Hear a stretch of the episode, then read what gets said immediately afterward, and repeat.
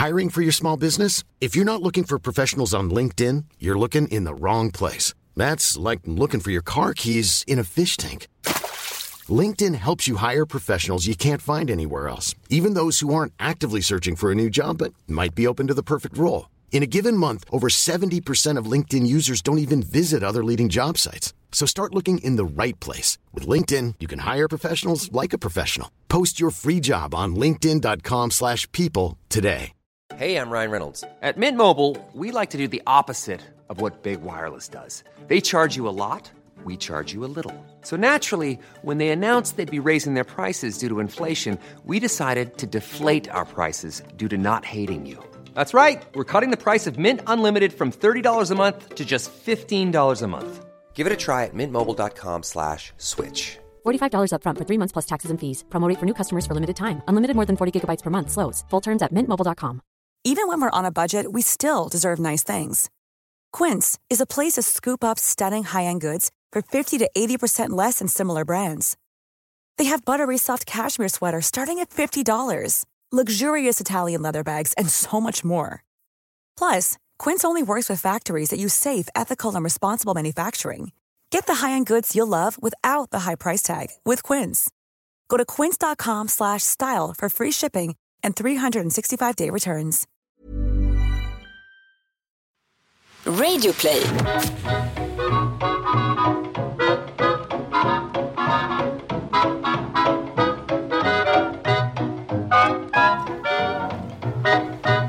And we're back. Tänk er en sån situation som ni vet vissa tv-serier gör efter ett långt säsongsuppehåll då det nya avsnittet fortsätter precis där och då vi lämnade våra karaktärer. Sekunder senare springer de ner för smala korridorer tätt jagade av ödeliknande utomjordingar. Vilken grej, rakt på bara. Eh, för en sekund satt de här och pratade om amerikanska inbördeskriget, sen blinkade vi till och nu sitter de fortfarande kvar och maler på om någonting annat. Så vill jag att det ska kännas när vi nu drar igång läsåret 18-19 av Historiepodden. Men vad jag vill och hur det är, är som bekant helt olika saker. Det är länge sedan jag satt här vid Daniel Hermanssons matbord och bakom oss har vi en lång, varm och innehållsrik sommar. Men mellan utflykter, mat och dryck samt tusen och åter tusen bad är ingen sommar komplett utan läsning. Jag läste Stephen Kings senaste The Outsider och såg skuggor bakom axeln i flera dagar. Men jag läste också Nina Björks biografi om Rosa Luxemburg. Den polsk-tyska agitatorn, författaren och inflytelserika socialisten mördad 1919. I april 1897 gifte hon sig med en tysk man för att få tyskt medborgarskap. För det var ju det tyska socialdemokratiska partiet man ville vara och man ville vara någon i intellektuella socialistiska kretsar under sent 1800-tal och tidigt 1900-tal. Som läsare är det en fascinerande värld att befinna sig i. För Tyskland är både fascinerande och inte minst viktigt. Det Tyskland Rosa Luxemburg ville till var ett Tyskland där nationell romantik, liberala ideal, reaktionärt konservativa strömmar, stor konst, storm och längtan, massiv industriell utveckling och knivskarp filosofi under en hundraårsperiod hade skapat någonting nytt. Idag sätter vi ner skivnålen mitt i 1800-talet och vad hittar vi där om inte revolutionsåret 1848? Om detta ska vi prata idag. Daniel Hermansson, visst, han är med. Robin Olofsson, jo, ni vet jag är här. Nu kör vi igång podden.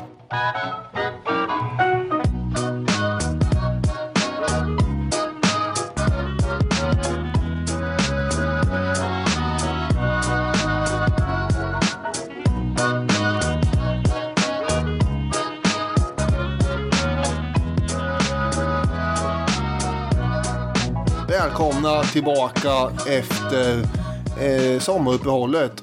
Då är det ju så att uppehållet har varit lite längre för oss än för er eftersom vi som sagt spelar in avsnitt eh, någon gång där i juni. Så vi har ju inte, jag såg dig nu här nyss för första gången på fem veckor eller något. Ja. Är det här längsta kontinuerliga uppehållet, uppehållet vi har haft i poddens historia? Alltså, det har ju kommit avsnitt, jag vet, men som det längsta det har gått mellan det att jag och du pratar med Ja. varandra i, i, för att göra poddavsnitt. Så är det nog ja. Ja, okej. Och det har ju varit en trevlig och kokig sommar. Mm. Lär man ju säga. Eh, nu ska vi då idag prata här om det galna året har du bestämt. Ja. För det är det det kallas. Ja, Folkens vår. Revolutionsåret 1848. Det blir grejer där. Jajamän.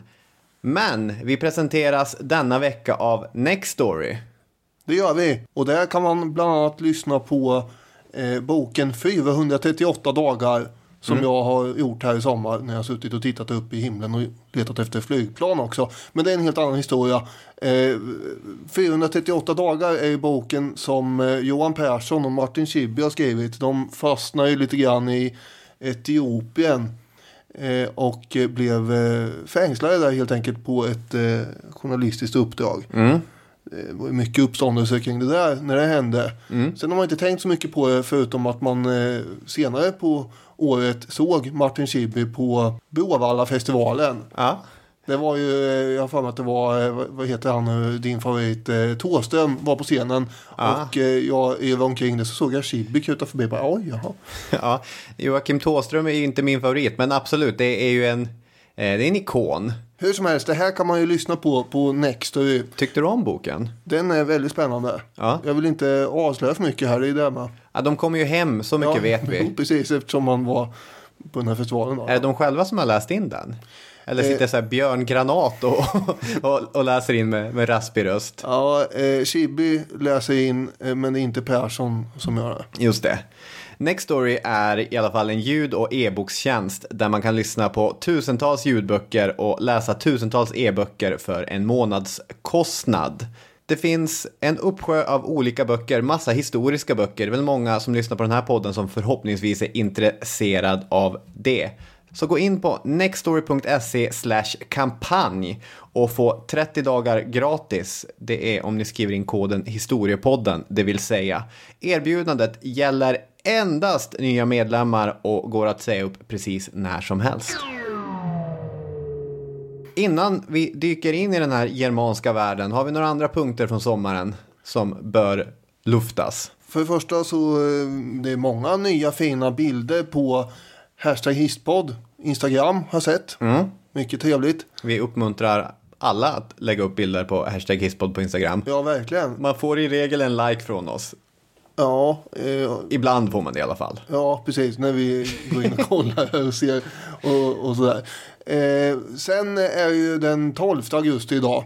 Och om ni inte kan få nog av oss så kan ni även hitta en ny podd som heter Partiernas historia. Ja, den är ute nu. Den släpps idag ja. Och då hittar man den i sin... Eh, Poddfeed. just det. Man kan gå in på Radio Play eller man kan söka efter partiernas historia på iTunes. Det här var det som tog upp all vår extra lediga tid under våren. Just det. Förutom att vi, så vi hade två poddar då och rodda plus våra jobb. Så det var lite styrigt här under våren. Men det är alltså åtta avsnitt då om de olika partierna. Mm, det blev inget om Kiruna-partiet, tyvärr. Nej, Energin tog slut. Lars Törnman får ursäkta. var det nära att vi skulle föreslå det? Vi går vidare.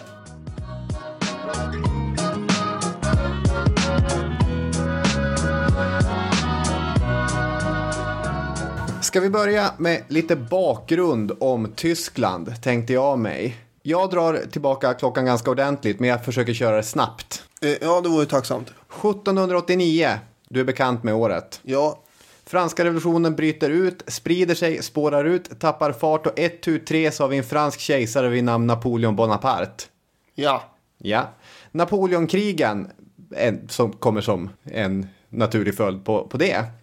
Och påverkar de olika tyska staterna ganska genomgripande. Det är ju ett tyskt perspektiv vi har idag. De gillar inte att vara ockuperade. Nej, och det är ju vad de blir. I segrar över både Preussen och Österrike under 1805 och 1806 får Napoleon stor kontroll över tyskarna.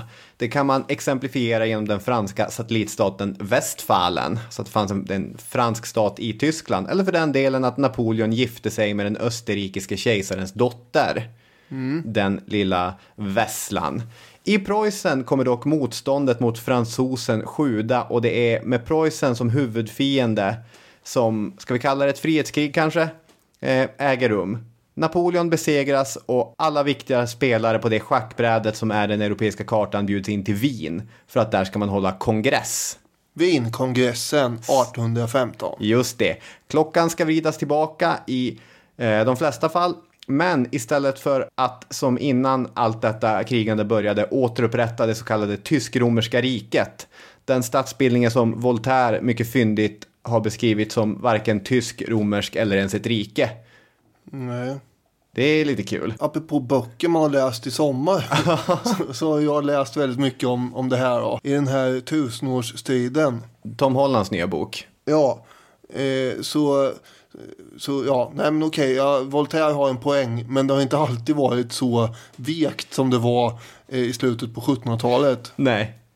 Men eh, det som händer är att det skapas ett förbund, det tyska förbundet. Och vad fanns i det tyska förbundet? Inte mindre än fem kungariken. Preussen, Sachsen, Hannover, Württemberg och Bayern. Där fanns ett 30-tal olika furstar. Vad är det för furstar? Jo, det är kurfurstar, storfurstar, hertigar, allt däremellan.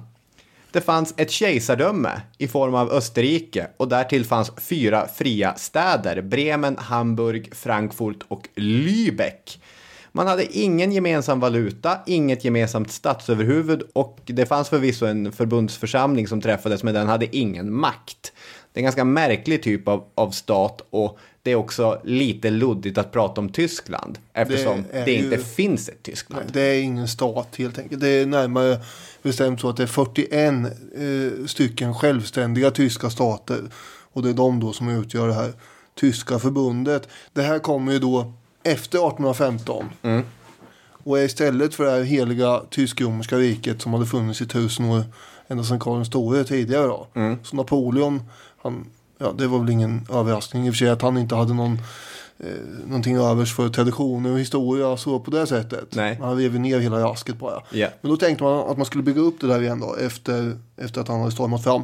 Men det här med Wienkongressen innebär ju också att man vill ha en maktbalans i Europa. Inget land ska bli starkare än något annat och sådär. Och eh, det ska vara status quo helt enkelt. Och framförallt så ska man ju, som du sa innan, dra tillbaka klockan eh, så att det är precis så som det var eh, 1788. Med de eh, familjer som har styrt i alla, så länge någon kan minnas. Så att det är som att ingenting mellan 1789 och 1815 ska ha hänt egentligen. Vi glömmer det nu bort. Det är som i, i Dallas när, vad var det, Bobby som lämnade och sen kom tillbaka. Just det. Att det bara var en dröm. Då kunde man spola allt det. Ja. Heter det status quo? Jag har alltid sagt status quo. Men det kanske är en anglicism. Eh, någon duktig lyssnare som vet kommer säkert rätta oss ändå. Du har säkert rätt. Jag vet inte, jag har säkert fel också. Och det här är ju tipptopp. Allting är jättebra. Tillbaka på tronen i Frankrike är bourbonerna. Skönt. Sitter, ja, precis. Det är så jag har varit. Och då ska det förbli så. Eh, och eh, sen kommer då julirevolutionen 1830. Mm. Känd från Les Misérables. Ja, vad är det då? Kan du förklara? Eh, den kända musikalen, det är väl Andrew Lloyd Webber. Eh, en av de kändaste musikalerna. Väldigt många tror att den utspelar sig under franska revolutionen, men den utspelar sig, jag tror efter julirevolutionen, ett eller två år till och med. Så att det är franskt 1830-tal, det är inte ens samma århundrade. Nej. Det är Baserat som... på någon Victor Hugo-bok också.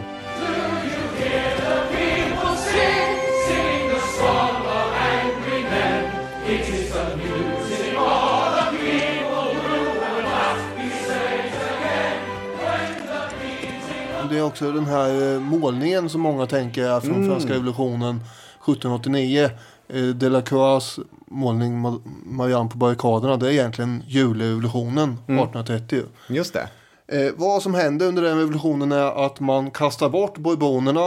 Eh, det var ju Charles X som hade suttit på tronen då. Han var alltså farbror till eh, Ludvig XVI. Och han var en väldigt, väldigt eh, royalistisk och eh, antidemokratisk herre. Lite väl mycket. Så att eh, man fick bort honom. Och istället kom då en herre som hette Ludvig Filip. Just det. Louis Philippe. Eh, och han kallas ju då för eh, kung Päron eh, av karikatyrteckningarna eftersom han såg ut som ett päron. Ja. Borgarkungen kallas han också. Just det, här, det. det här går ju lite emot Wienkongressens principer då. Eh, för där skulle allt vara som det alltid varit. Du förklarade varför han kallas kung Päron men inte varför det kallas borgarkungadömet. Mm, nej, eh, ta, sikta in på det viktiga här. Eh, han hade si- sitt egentliga stöd hos den förmögna borgarklassen i Frankrike. Och såg ut som ett päron. Ja, absolut. Och det här är ju grejer som eh, vi kan ha med oss då i alla fall. Att det har hänt grejer i eh, Europa tidigare. Eh, när vi kom fram till 1848. Mm, absolut. I sin bok Tysklands historia så skriver, Mary, så skriver Mary Fulbrock. Det är intressant för övrigt att om man eh, går till ett svenskt bibliotek och ska låna en bok om tysk historia så får man så får man en bok som är skriven av en brittisk historiker som är Scholar of German History. Det hade man inte fått en gång i tiden i Sverige, då det var tyska som var det akademiska språket, snarare än engelska. I alla fall, hon skriver att perioden mellan 1815 och revolutionen 1848 har kallats Vormärz eller rekonstruktionen. Hon skriver dessutom att den ofta tänks på som ett steg mot ett enat Tyskland. Det här är någon sorts mellanperiod mot en, eh, vad ska man säga då, oundviklig, ett oundvikligt tyskt enande som skulle ha skett förr eller senare ändå. Men hon menar att inte allting som händer under den här perioden pekar nödvändigtvis på att ett enande var det enda som hade behövt ske. Varför då? Jo, de olika tyska regionerna hade under Napoleontiden stärkt sin makt genom både utbyggd förvaltning och byråkrati. Alltså hade de olika tyska ledarna, många av dem fortfarande enväldiga för övrigt, bättre koll på sina domäner än de hade haft tidigare. Man kan å andra sidan säga att lite ironiskt så är det ett sådant exempel på stärkt regionalism och på att en region blir, blir starkare och, och bättre som kommer leda till ett enande. För det kommer bli ett preussiskt Tyskland vad det lider. Och jag tänkte att man kan säga någonting om Preussen och sen säga någonting om Österrike innan man går in på 1848. Mm. Det blir lite som bakgrund till de två områdena här som vi ska prata en hel del om. Ja, precis. Vad finns att säga om Preussen om vi börjar där? Jo, på många sätt är de de stora vinnarna i Napoleonkrigen. Ökade landområden, inte minst i renlandet, innebär att kungariket nu har lika många invånare som den historiska stormakten Österrike. Men dessutom så har man en, får man säga, mer gynnsam ekonomisk utveckling än vad man har i Österrike. För den ekonomiska motor som sakta sparkar igång i Preussen är viktig. Till en början, när vi går in här i, vad ska man säga, tidigt 1800-tal så har vi ett system som är präglat av tullar och avgifter. Men i och med att man börjar bygga järnväg, man får igång en tillverkningsindustri, då blir det här med tullar besvärligt. Så 1818 så genomför man i Preussen den så kallade preussiska tullförordningen. Man öppnar gränserna inom Preussen. Man ska kunna resa från stad och landsbygd utan att behöva betala massa tullar. Smidigt. Supersmidigt. Nu kan vi handla med varandra obehindrat. Eller, för nästa problem uppkommer genom att Preussens områden i Tyskland består dels av den traditionella östliga delen, men också en mindre västlig del som är åtskild av både Hannover och Braunschweig och några andra små områden. Just det, det var det här med att det var 41 olika självständiga stater. Det är ett himla gytter här. Med, med helt plötsligt dyker man in på ett område där man inte bestämmer längre. Nej. För att komma till ett område som man bestämmer. Ja, Det är väldigt mischmasch det här. det är väl det minsta man kan säga. Och i någon sorts ekonomisk mening så är det också en väldig mischmasch. Så man, man börjar deala för att få till ett utökat tullsystem. Och just i Hannover och Braunschweig så får man till ett synnerligen oortodoxt system att de staterna ska inte ta ut tullar på varor som endast passerar genom områdena. Vad är poängen då? att man, man ska tulla sig själv internt, men inte de yttre, externa tyska Men om staterna. det kommer in varor från ett annat land som ska in och säljas i ditt område. Ja, just det. Då kan det ju vara vettigt kanske om man... Men om det ska vidare, då ska man alltså inte få Ja. ta tull. Med då? Ja, ja, ja, jag är med. Eh, tur att vi har en samhällslärare här vid bordet som kan förklara. Ah, ja. Det blir ett mer och mer utbyggt tullsystem, det vill jag säga. 1834 formaliseras den preussisk-tyska tullunionen och med det så är 23 miljoner tyskar inom samma tullunion och man får en gemensam valuta i form av den preussiska talern. Det saknas egentligen bara ett större och viktigt tyskt område. Vilket kan det nu vara? Ja, förmodligen Bayern. Nej, de är med. Ja, okej. Ja, men då är det Österrike. Det är Österrike. Helt riktigt. Eh, Österrike har nekat. De vill inte vara med. Så då panorerar vi lite snabbt till Österrike. Det enda kejsarriket i det tyska förbundet. Det Habsburgska riket, det var gammalt och det var så blåblodigt att man inte bara var hertig, man var ärkehertig. Ja, jag Lite vet att- finare än alla andra. Du gillar ju det här. ja, men det är ju roligt. Ja, Lite kul är det. det, det räcker inte med att vara hertig. Vi måste ha något som slår det. Ärkehertig. Ja, och det är någonting om jag vet, språkets klena makt. För varför skulle ärkehertig egentligen vara mer? Ja, i alla fall, Clemens von Metternich var mellan 1809 och 1848 utrikesminister och citat hus, hov och statskansler. Vad sägs om den titeln? Mm, det är inte dåligt än. Nej, en man med mycket makt och inflytande. Metternich och dennes Österrike är sinnesbilden för det gammelkonservativa Europa, skulle jag föreslå. Ja, han är inte bara Österrikes starke man här utan han är ju hela Europas mest mäktiga och imponerande, ja, en av de mest mäktiga och imponerande karaktärerna i alla fall. Mm, det får man säga. Kallhamrad eh, konservatism står den här mannen för och eh, han var ju en av eh, vad ska man säga, arkitekterna bakom just Wienkongressen också så han håller ju det väldigt noggrant under uppsikt. Ja, precis. Han, eh, ja, men du vet, eh, vi pratade om Cato den yngre och eh, Leonard Fredrik Räv någon gång. Ja, precis. De här konservativa eh, farbröderna. Reaktionära är ett annat Ja, ord man kan använda. Eh, och Cato är ju den här romaren då som var för flera tusen år sedan. Ja. Som var med och krigade mot Caesar och eh, Räv, eh, som vi har tagit upp många gånger nu. Han var ju den här som var emot tändstickor och tåg i Sverige. Ja. Och här passar också Metternich in i den här ligan ju. Ja, jag satt och tänkte på det här. Tänk vad Leonard Fredrik Räv skulle må om han visste att x antal hundra år in i framtiden så kommer det sitta två snubbar och jämföra dig med Cato och Metternich. Ja, han skulle nog må väldigt då faktiskt. Ja. Skulle spinna som en katt.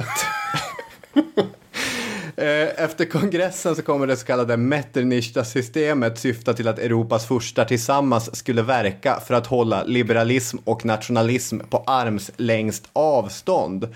Och hur gör man detta? Tja, det är bara att tänka begreppet antiliberal och de flesta saker ni kommer att tänka på var de verktyg Metternich använde. Han var inte folkpartist. Det tyckte jag själv var en rolig mening när jag skrev ner den. Clemens von Metternich var inte direkt folkpartist, skriver Robin i sitt lilla dokument, samtidigt som ett snett leende långsamt sprider sig över hans ansikte.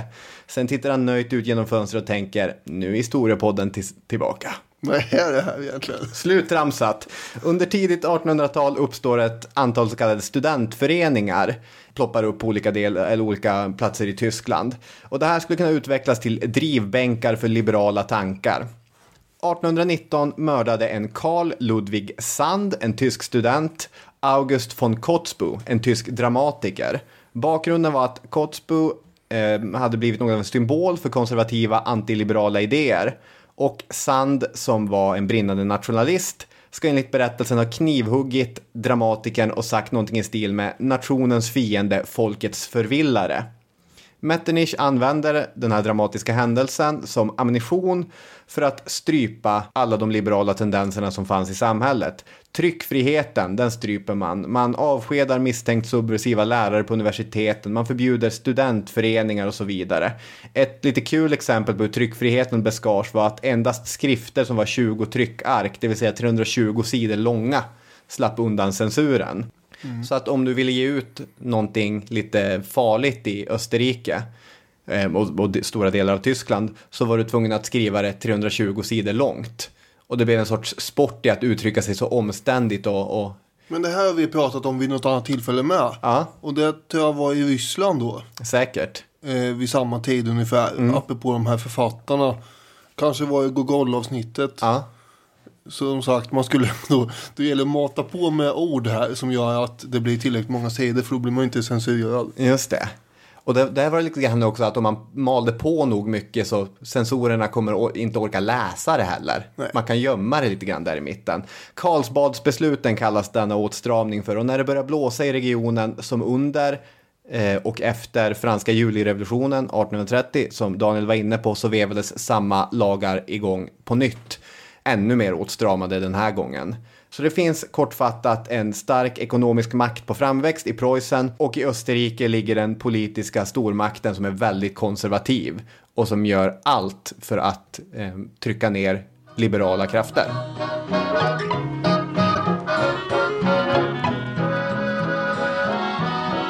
Då ska vi börja prata om revolutionen i eh, de tyska områdena 1848. Ja. Och var börjar vi då? Eh, Paris. Det här låter ju helt vansinnigt naturligtvis, men det är precis vad vi gör. Ja.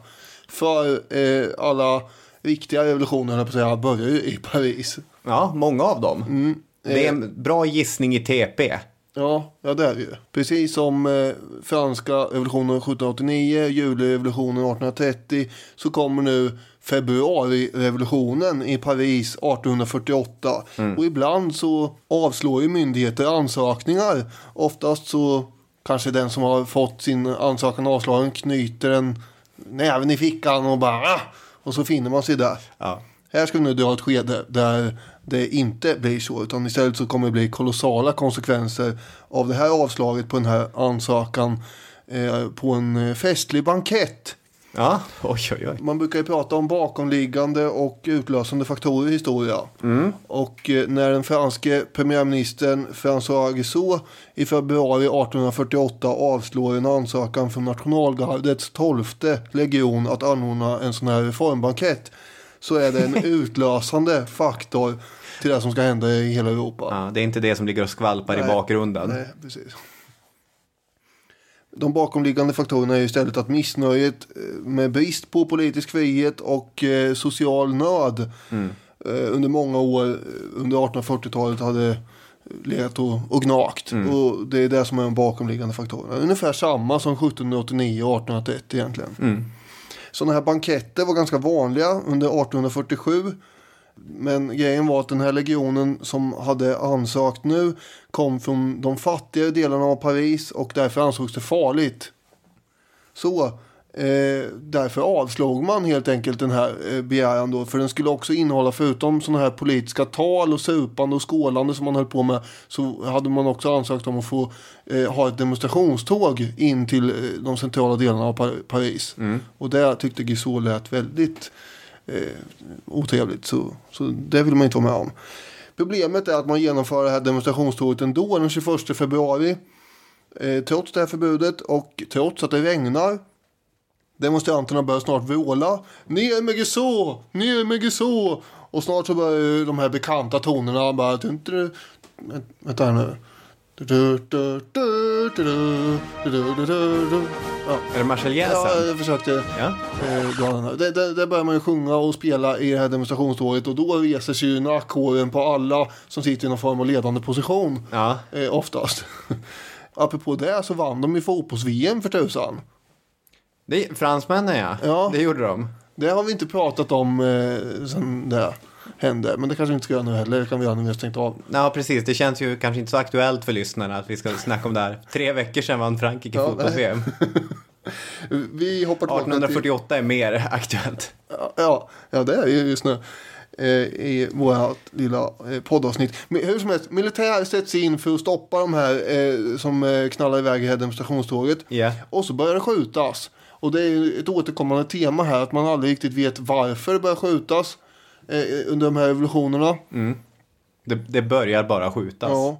Eh, det här leder ju då till eh, förstås eh, arga röster och att man snabbt börjar bygga barrikader under natten. Eh, och de här eh, trupperna som var satta att vakta Paris och regeringen, de kommer snart att svänga över till revolutionärerna och demonstranterna. Det här leder till att Guizot lämnar in sin avskedsansökan och efter det så eh, blir det ännu mer tumult. 16 demonstranter skjuts ihjäl. De här liken släcks upp på kärror och så släpar man runt dem på gatorna som om, ja titta här har vi ett gäng martyrer. Nu ska vi ha revolution. Och eh, jag rullar igenom det här rätt snabbt för vi ska vidare till Tyskland då. Ja. Men den 24 mars så är Paris helt i de här revoltörernas händer. Det är barrikader överallt. Och eh, militären som är utanför Paris har svårt att ta sig in och eh, styra upp det här på något sätt. Samtidigt sitter då kungen päronkungen eh, i Paris och har stora bekymmer. För han lyckas inte hitta någon då som kan eh, upprätta en regering. Eh, det är ingen som är så sugen på det här tillståndet. Mm, nej, det kan man fatta ja. Och eh, därför så bestämmer han sig för att nej, nu skiter jag med det här. Och så skriver han under sin abdikation och, Och- avgår helt sonika. Vart flyr han? Ja, man brukar fly till England. Man flyr alltid till England. Ja. Eh, så på tre dagar har en premiärminister och en kung avgått och ingen styr landet. En lista på lämpliga liberala politiker har förekommit i en tidning som heter Le National. Och i brist på annat så uppmanar då parisarna de här eh, människorna som man har skrivit upp i den här eh, artikeln eh, att ta sig till stadshuset och bilda en regering. Och de här mycket förvirrade och omtumlade herrarna eh, förklarar då eh, för folket att jaha, ja nu ska vi eh, styra här lite grann och vi eh, har som mål att skapa en republik och där ska vi ha allmän och lika rösträtt. Ja. Och då bildar man det som eh, brukar kallas för den andra republiken i fransk historia. Nu ska vi inte fördjupa oss i eh, hur det går i Frankrike mer. Eh, men eh, i Man har presidentvalet. hållit med fler republiker sedan dess i alla fall. Ja. Så mycket vet jag.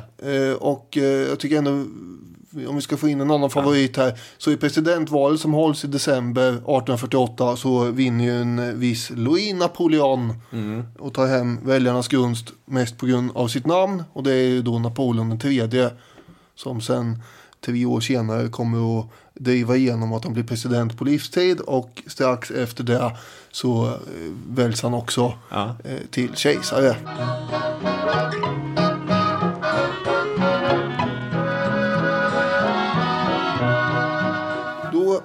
Kan vi ta oss till eh, Österrike eller? Ja, det tycker jag. För det är ju när ehm, uppror och revolution når Wien som första egentliga spridningen eh, man kan tala om sker. Jag tänker mig att vi kommer att gå eh, i olika etapper här. Och först så har vi när revolutionsvågen lyckas och är framgångsrik här under våren. Och eh, då går vi igenom Wien och Tyskland och Berlin. Mm. Och så sen bryts vågen Ja. och den rullar tillbaka. Och då blir det motreaktion och eh, kontrarevolution. Eh, och då tar vi också Berlin och sen Wien. Men då börjar vi med hur det går till när det blir revolution här. Och eh, hur ser det nu ut med Österrike eh, när det gäller nationaliteter och sånt där? Ja, Österrike är i ordets verkligt sanna bemärkelse mångkulturellt. Det finns en mängd olika nationaliteter, språk och religioner. Det är alltså mycket större än det nuvarande Österrike får vi komma ihåg. Här. Ja, ja, det är Balkan, det är Norditalien, det är delar av Österrike, delar av Tyskland. Det är ett stort ställe. massor med nationella och sociala motsättningar. Det är som en kruttunna och allt det här. Och där har ju då missnöjet jäst eh, i det här imperiet. De lägre klasserna lider ju eh, under ekonomisk misär och de övre klasserna i Ungern, Böhmen, södra Polen, västra Rumänien. De drömmer ju mer och mer om självstyre. Det var ju trevligt att, att ha en liten eh, egen ja, grej här för oss. Ja, absolut. Så de vurmar mycket för nationalistiska idéer. Och vem är det då som är satt och chefa över allt det här? Det måste ju vara eh, en riktigt eh, hårdhudad herre. Som är satt och chef över Österrike. Ja. Ja, det är Metternich. ja, det är en hårdhudad herre. Men det är inte han som är kejsare. Nej, Utan- det är eh, Ferdinand den första. Ja, och han var ju allt annat än det. Ja. Eh, han var inte riktigt kapabel att sköta det här imperiet. Han var 55 år, slö, tafatt, ointelligent, har vattenskalle och dessutom drabbas han regelbundet av epileptiska anfall. Eh, själv tyckte han att det jobbigaste med att vara kejsare var alla papper som han var tvungen att underteckna hela tiden. Eh, och det var i och för sig det enda som han tilläts att göra också.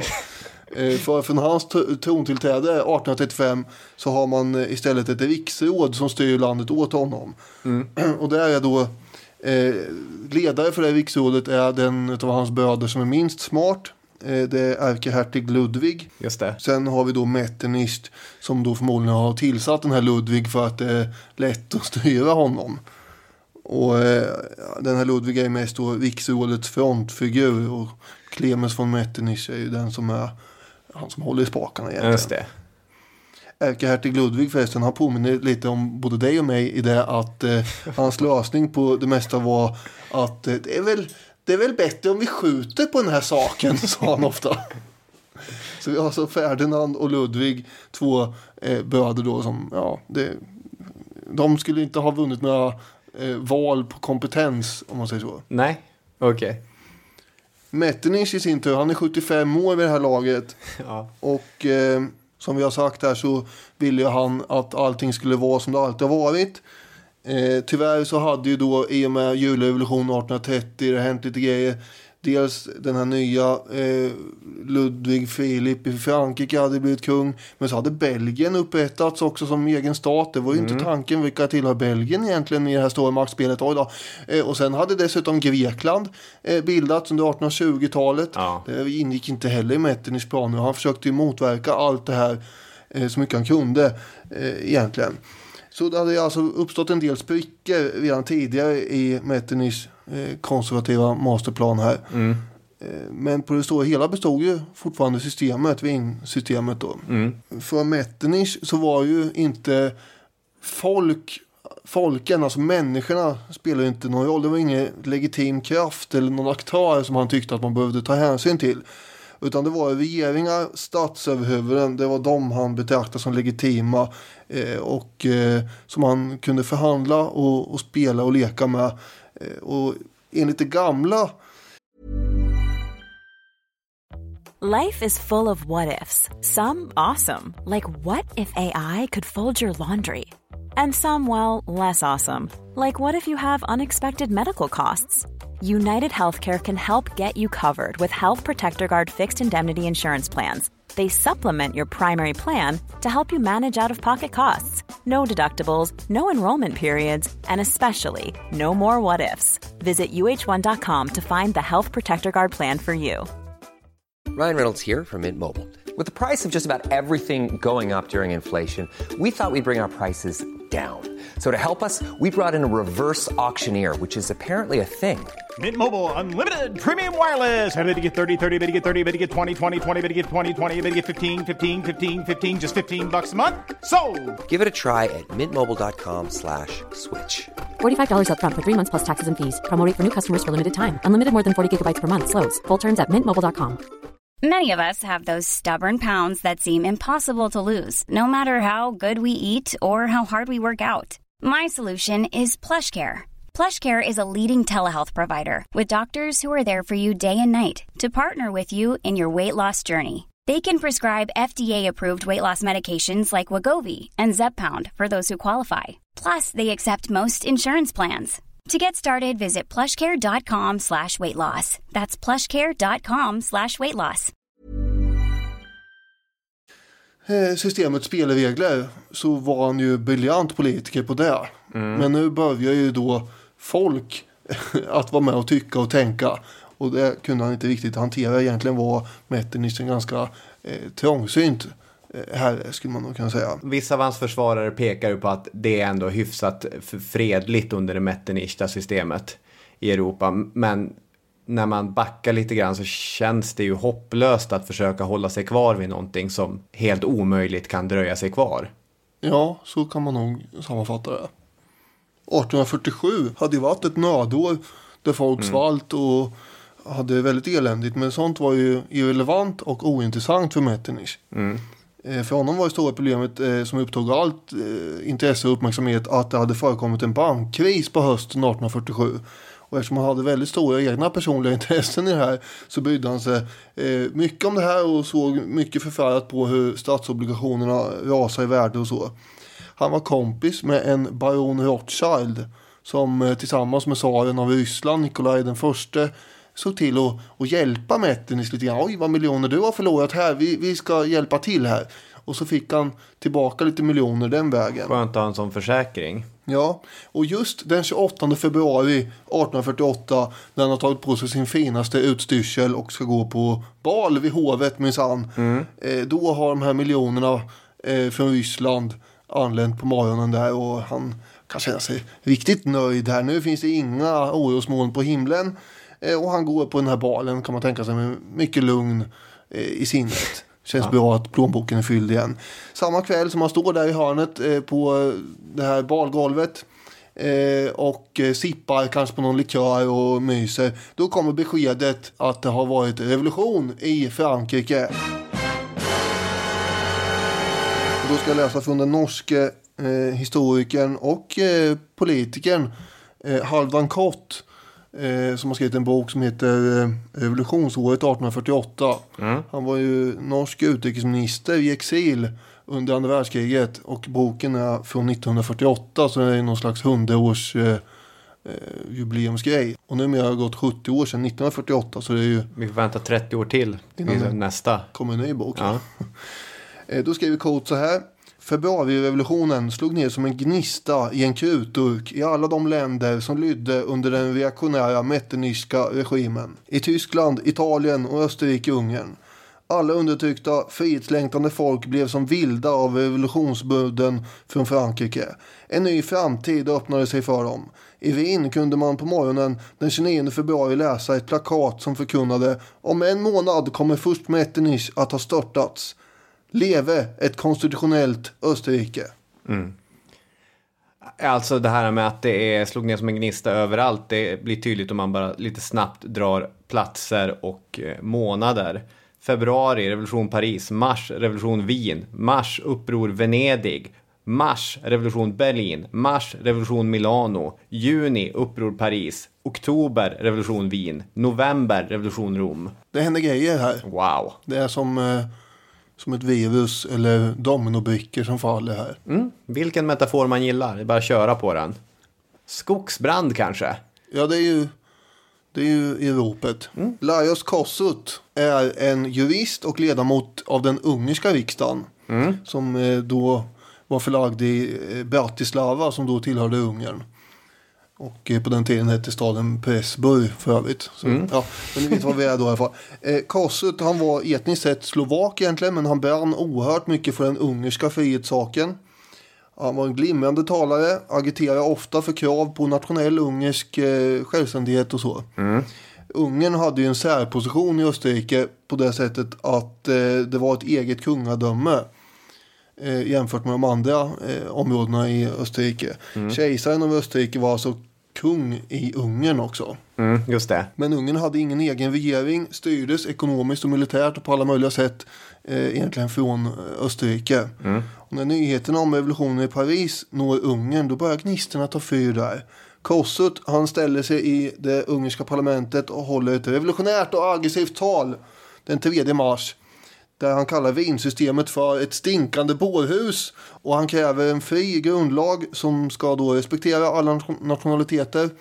För det handlar inte bara om Ungern, förkunnar han. Och han pratar om, det är hårda ord här, byråkratin och bajonetterna är ett ynkligt band, säger han. Och eh, han har även skamlösheten här och eh, liksom påpekat att både kejsaren och Metternich är så gamla män att de troligen snart dör. Och vad gör vi då? Det är så här, bara det att påpeka det att ni, ni är dödliga här. Ja. Det är ju ganska fräckt. Han får i alla fall stående ovationer eh, och ett enhälligt beslut tas eh, om att skicka en deputation till kejsaren med krav på en grundlag. Just det. Och då kommer vi till den 13 mars här snart. När man kollar på lite gemensamma faktorer som ligger, ligger bakom de här äh, revolten och upproren, sådana liberala krav på politiskt inflytande och antingen ekonomisk eh, frihet eller konstitution eller liknande är ju en av de återkommande. Eh, vi kommer även se i Tyskland nationalistiska krav på enande, det kanske vi kommer till. Och eh, faktiskt, det fanns reaktionär folklig oro som i stort efterfrågade att man skulle återinföra äldre reglering, alltså ett, ett folkligt missnöje på förändringens vindar. Så att det, det är som flera olika grupper som bara dras med i revolutionsstämning av lite olika orsaker. Mm. Ja, det är väldigt också. många olika orsaker egentligen. Men det som förenar de tyska områdena är ju att man som sagt vill ha ett eh, förenat Tyskland. Det blir som en nationell eh, rörelse. Nationalliberalism kallas ju det här som vi återkommer till snart. Den 13 mars eh, ska lantdagen för det så kallade Nedre Österrike öppna.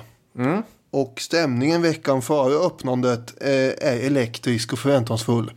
Vad ska hända här nu? Alla möjliga föreningar och klubbar i Wien eh, har eh, börjat prata om det här. Sådana som inte har det minsta med politik att göra. Mm. Eh, Schackspelande gubbar, Shakespeare-klubbar och diverse olika löst sammansatta föreningar. Men du ser framför alla pratar politik nu helt plötsligt. Ja, det är på alla släppar. spännande.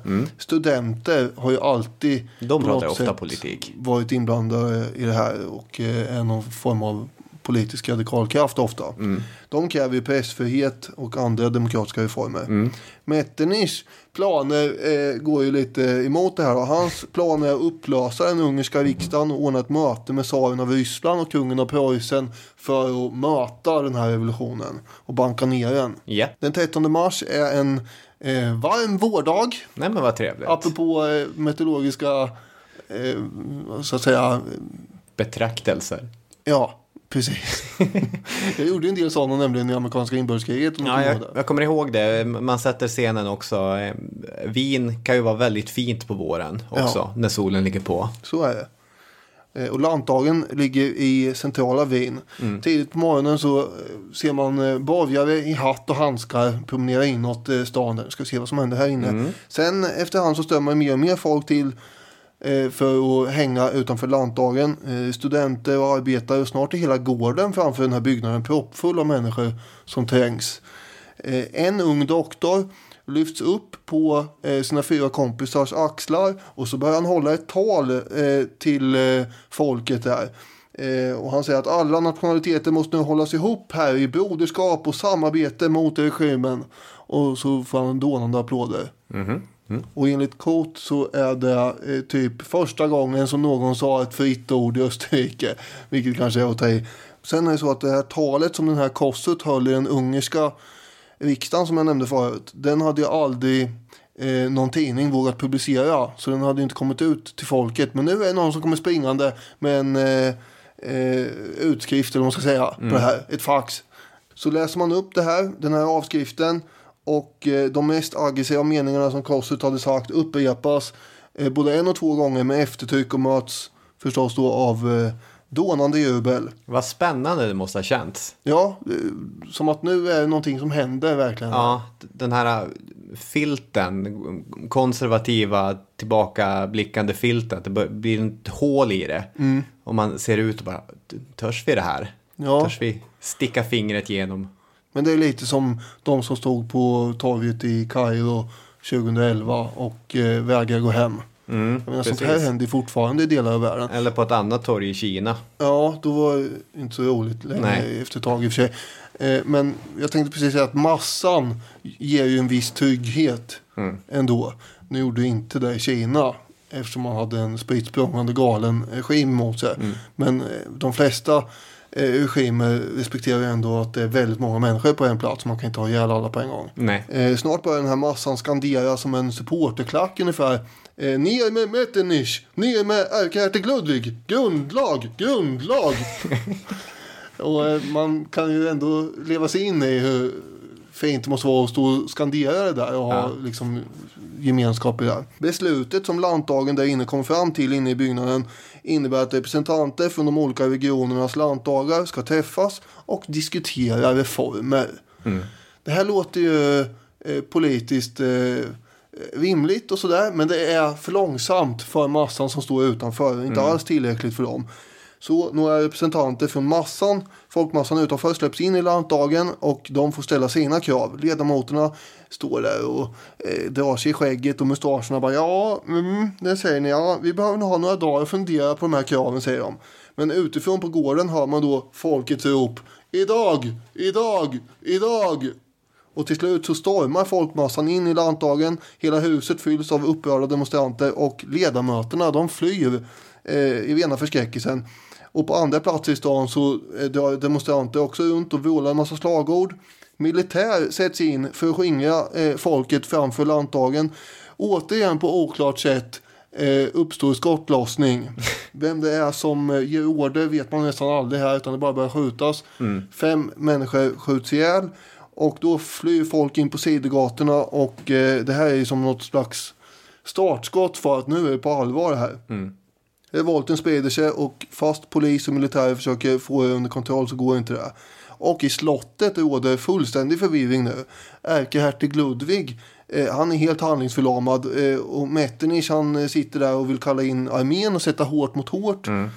Och just då så ramlar det in en deputation från Bavierskapet som har kommit in på slottet och eh, lämnar över sina krav på eftermiddagen. Och det är följande. 1. Att militärerna ska dras tillbaka. 2. Att borgargardet ska ta över kontroll över staden. Och 3. Att Metternich ska avgå. Och tidsfristen sätts till klockan 21 på kvällen. Ja, men har man någon timme på sig att prata igenom det hela? Ja, men har man styrt eh, eh, Europas största imperium under eh, 30 år så är man inte jättesugen på det här just nu. Nej. Då eh, ska jag dra ett citat från Kot igen här. Ja. Metternich hade varit borta en stund men kallades nu till sammanträdet i riksrådet. Då han kom in i hallen hos ärkehertig Ludvig hörde han ärkehertig Johan, alltså en annan utav bröderna då, säga till de församlade borgarna. Var bara lugn mina herrar. Jag försäkrar er att först Metternich ska avgå. Fursten svarade. Nej, jag tänker visst inte avgå. Men ärkehertig Johan upprepade sina ord. Eh, som jag säger, först Metternich kommer att avgå. I riksrådet hade Metternich som vanligt utslagsrösten. Han förklarade att det var en skam att polisen inte kunde göra slut på upptåget på gatorna. En av de närvarande insköt. Det är inte något upptåg, det är revolution. Ärkehertig Ludvig var orolig. Han hörde att oväsendet ute i hallen blev allt värre och gick ut för att lugna folket. Nu är det bara fem minuter kvar, svarade advokat Bach, som var en av de här som... Hade lämnat över Mm, kraven, absolut. När den tiden har gått kan jag inte längre svara för någonting. Ärkehertigen kom tillbaka. Herrarna där ute säger att det inte blir eh, lugnt förrän ni avgått, sa han till Metternich. Vad vill er kejserliga höghet att jag ska göra då? frågade fursten. Eh, det får ni själv avgöra, svarade ärkehertig Ludvig. De övriga närvarande ärkehertigarna intog en klarare ståndpunkt och Metternich skrev sin avskedsansökan. Jag träder tillbaka för er makt, som är högre än själva härskarens, skrev han. Det är ett medgivande till revolutionen, sade han. Han förstod att spelet var förlorat. Och eh, när det här levereras till folket utanför så gör de väl typ vågen och jublar jättemycket förstås. Metternich tvingas ju snabbt att lämna landet och vart flyr han då? Eh, England? Ja, alltid rätt svar på en sån fråga. Ja, precis. Samtidigt så eh, stormas hans hem av eh, den uppjagade pöbeln och militär eh, ersätts av borgargarde i Wien. Kejsar Ferdinand, som egentligen själv var hotad, eh, han eh, tvingades då tillsätta en regering som fick i uppgift att skapa en ny författning. Och då har ju revolutionen segrat tillfälligt. Och i både Ungern och Böhmen så börjar det också verkligen då pyra. Det låter ju superpositivt det här. Att man får igenom sina krav. Det här gamla bygget, eh, Habsburgska eh, bygget Österrike ska moderniseras. Mm. Man ska få en ny konstitution, man ska få en lagstiftande församling och det det känns ju kommer- superpositivt. Det här går ju helt i rätt håll. Ja, eh, enligt eh, de liberala eh, demonstranterna åtminstone. I Ungern så bildas ju en ny regering också där den här Kossuth som hade hållit det här talet blir finansminister och sen i praktiken så kom- kommer han bli eh, den viktiga ledaren också. Och den 15 mars så drev man igenom total pressfrihet i Ungern och sådär.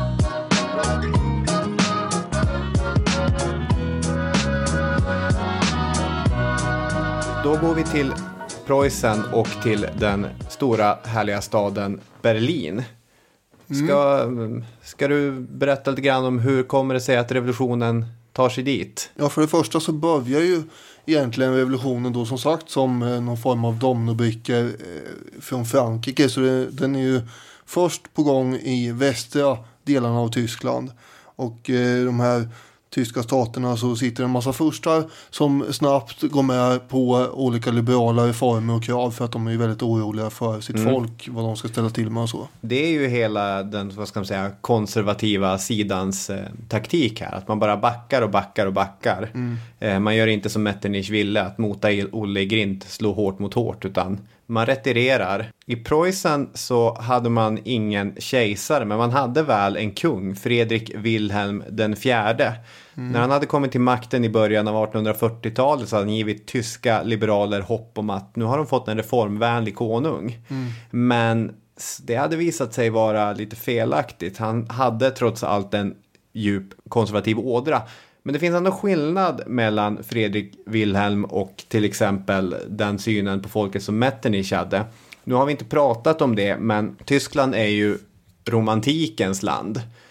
Och någonting som Napoleons inflytande på Tyskland har skett också, eller har skapat också, att det har vuxit fram en allmän, vad ska man säga, misstro mot det franska, mot upplysningen och eh, mot hela den, den kosmopolitiska grejen. I Tyskland så blir det snarare den här tanken på Volksgeist, en specifik ande som gav varje nation sin egenart och, och rätt att utvecklas därefter som, ehm, som slog. Och många romantiker blickade bakåt och byggde synnerligen romantiserat luftslott kring någon sorts idealiserad historieskrivning om ett medeltida tyskt kejsarrike. Eh, den preussiska konungen var lite romantiskt lagd också. Ja, han är ju en högst eh, teatralisk eh, och ombytlig och obalanserad här om du pratar om Fredrik Wilhelm den fjärde. Det gör jag verkligen. Och med liksom den idén, den romantiska idén om en konung så är ju kontakten med folket, eh, nästan den andliga kontakten med folket, det är det som gör honom till kung. Där i ligger hans legitimitet till och med. Just det, och det, han, han kommer ju senare bli eh, sinnessjuksförklarad. Mm, så är det. Eh, men eh, där är vi ju inte än. Nej. Harald Dancourt, han eh, beskriver Fredrik Wilhelm IV som en vek drömmare uppfylld av föreställningar om sitt gudomliga kall som landsfader. Och det är ungefär så som du beskrev det också här. Han eh, lovade folket att han eh, skulle inkalla och sammankalla en lantdag. Men eh, han ville egentligen inte ge någon viktig makt och sådär. Han följde kan man säga den preussiska kungatraditionen genom att lita på armén. Och helst ville han ju tillsammans med den ryske tsaren ta koll på hela revolutionen och eh, den här nyskapade eh, franska republiken som hade bildats i, i Frankrike. Ja. Den vill han ju inte ha där. I olika städer i Preussen så ställs det krav på folkskola, allmän rösträtt och rätt till arbete. Vi får komma ihåg att här är det ju det, det råder tämligen stor arbetslöshet ändå och eh, det är har varit nödår som vi har sagt nu, Mm. eh, 1846 och 47. Det är ju lite bättre 1848 än åren innan, men det är också ganska, det ser man ju ofta vid revolutioner, att eh, de har haft några jobbiga år innan. Och sen när man kommer upp på, på en mer stabil nivå, då kommer revolutionen. Man får ju också påpeka att det här är inte... det- De som gör revolutionen är ju egentligen borgare och liberala kraft, medelklassen helt enkelt. Eh, Men eh, de eh, tar ju väldigt stor hjälp av arbetare och studenter och eh, vi kommer att se att eh, revolutionen håller på att gå överstyr några gånger när de som har gjort revolutionen i första skedet sen kommer börja bli osams med varandra. Men vi börjar med här eh, då kampen emot eh, despotismen kan man säga. Som man hade gjort i först Frankrike och sen Österrike och nu i Berlin då. Det vill säga kungarna eller kejsarna. I Berlin så var det ju folkliga möten i Tiergarten varje kväll i början av mars. Och 20 000 militärer har koncentrerats till Berlin för att hålla koll på den här utvecklingen. Den 13 mars, alltså samma dag som det blev upplopp i Wien, så eh, håller saker och ting på att gå helt överstyr i Berlin också. Kavalleri stormar in bland eh, arbetarmöten i Tiergarten. Och eh, det är sammanstötningar mellan borgare och militär som förekommer och sådär. Men den 15 mars så är det en uppjagad folkmassa som har samlats utanför slottet och skränar och busvisslar där. Militären svarar med att börja skjuta in i folkmassan. Eh, som då, ingen vet ju vem som gav order givetvis. Och folkmassan svarar med stenkastning och att börja bygga barrikader. Den 16 mars, då har den här lilla stubinen eh, liksom nått kruttunnan även här. För då kommer beskedet från Österrike att Metternich har avgått i Wien. Det går att rubba på maktens män och det här blir som någon slags vatten på kvarnen då. Herregud, man kanske kan lyckas och den preussiska monarkin börjar bli väldigt ängslig när den här nyheten ramlar ner. Samtidigt som de också ser en möjlighet att kanske bli en ledande tyska eh, liksom makten här. Det här är både bra och dåligt. Men under tiden som man förbereder sig på att diskutera frågan om ett alltyskt parlament ifrån eh, eh, kungahuset. Man kanske kan gå med på den då tänker man. Så går händelserna alldeles för fort egentligen för de preussiska myndigheterna. Klockan 14 den 18 mars så deklarerar kungen att presscensuren ska lättas. Folket som är utanför slottet de jublar ju förstås att det här är bra. Och den här ombytlige Fredrik Wilhelm han låter sig dock övertalas av de rådgivare som är runt omkring honom också. Och de är ju tämligen reaktionära då. Så de bara vänta här, nu har du gått med på pressfrihet. Nej, nu måste vi tillsätta en hårdför general för trupperna i Berlin. Och då gör man det. Den generalen som heter Prittwitz för övrigt, han får i uppgift att rensa platsen framför slottet. Och så sätter han in kavalleri och infanteri som rycker fram mot slottet. Och precis som i Wien så är det väldigt Ja, det är ju alltid då, ja, som sagt, åklagaren som skjuter. Det har vi sagt sju gånger Mm. nu. Men eh, det verkar inte som att order ges. Det är ingen som erkänner i alla fall att de har gett några order. Men man kan ju tänka sig att det är soldater som har fått knuffa någon enskild soldat. Så skjuter den första skottet och sen är det igång liksom. Men för det här är väl den gången som det verkligen det, det blir ganska allvarliga drabbningar, typ ett hundratal döda. Ja, det här kommer att gå helt på ända. Och folk skriker att det är svek och det är mord och eh, barrikader växer upp som svampar i marken. Till och med en barrikad mot själva slottet. Det- Och hur gör man barrikader då kanske någon undrar. Ja, omkullvälta vagnar, vaktkurer som välts, tunnor, lyktstolpar, allt möjligt bråte egentligen. Och folkmassorna kan ju beväpna sig med gatsten och eh, man länsar privathus och vapenbutiker på vapen. Och, och dessutom fick de tag på några kanoner som de laddade med strumpor fyllda med stenkulor som man sköt iväg mot soldaterna med. Hela natten egentligen, den 16 till 17 eh, mars, så rasar de här striderna och hela tiden i bakgrunden så hör man kyrktornens eh, klock, stormklockor som dånar så här olycksaligt. Det är en mäktig, Ja. mäktig syn här. Och eh, jag använder ju Halvdan Koht mycket så då tar vi ett citat till här. Hantverkare, arbetare och studenter, allt slags folk var med i striden.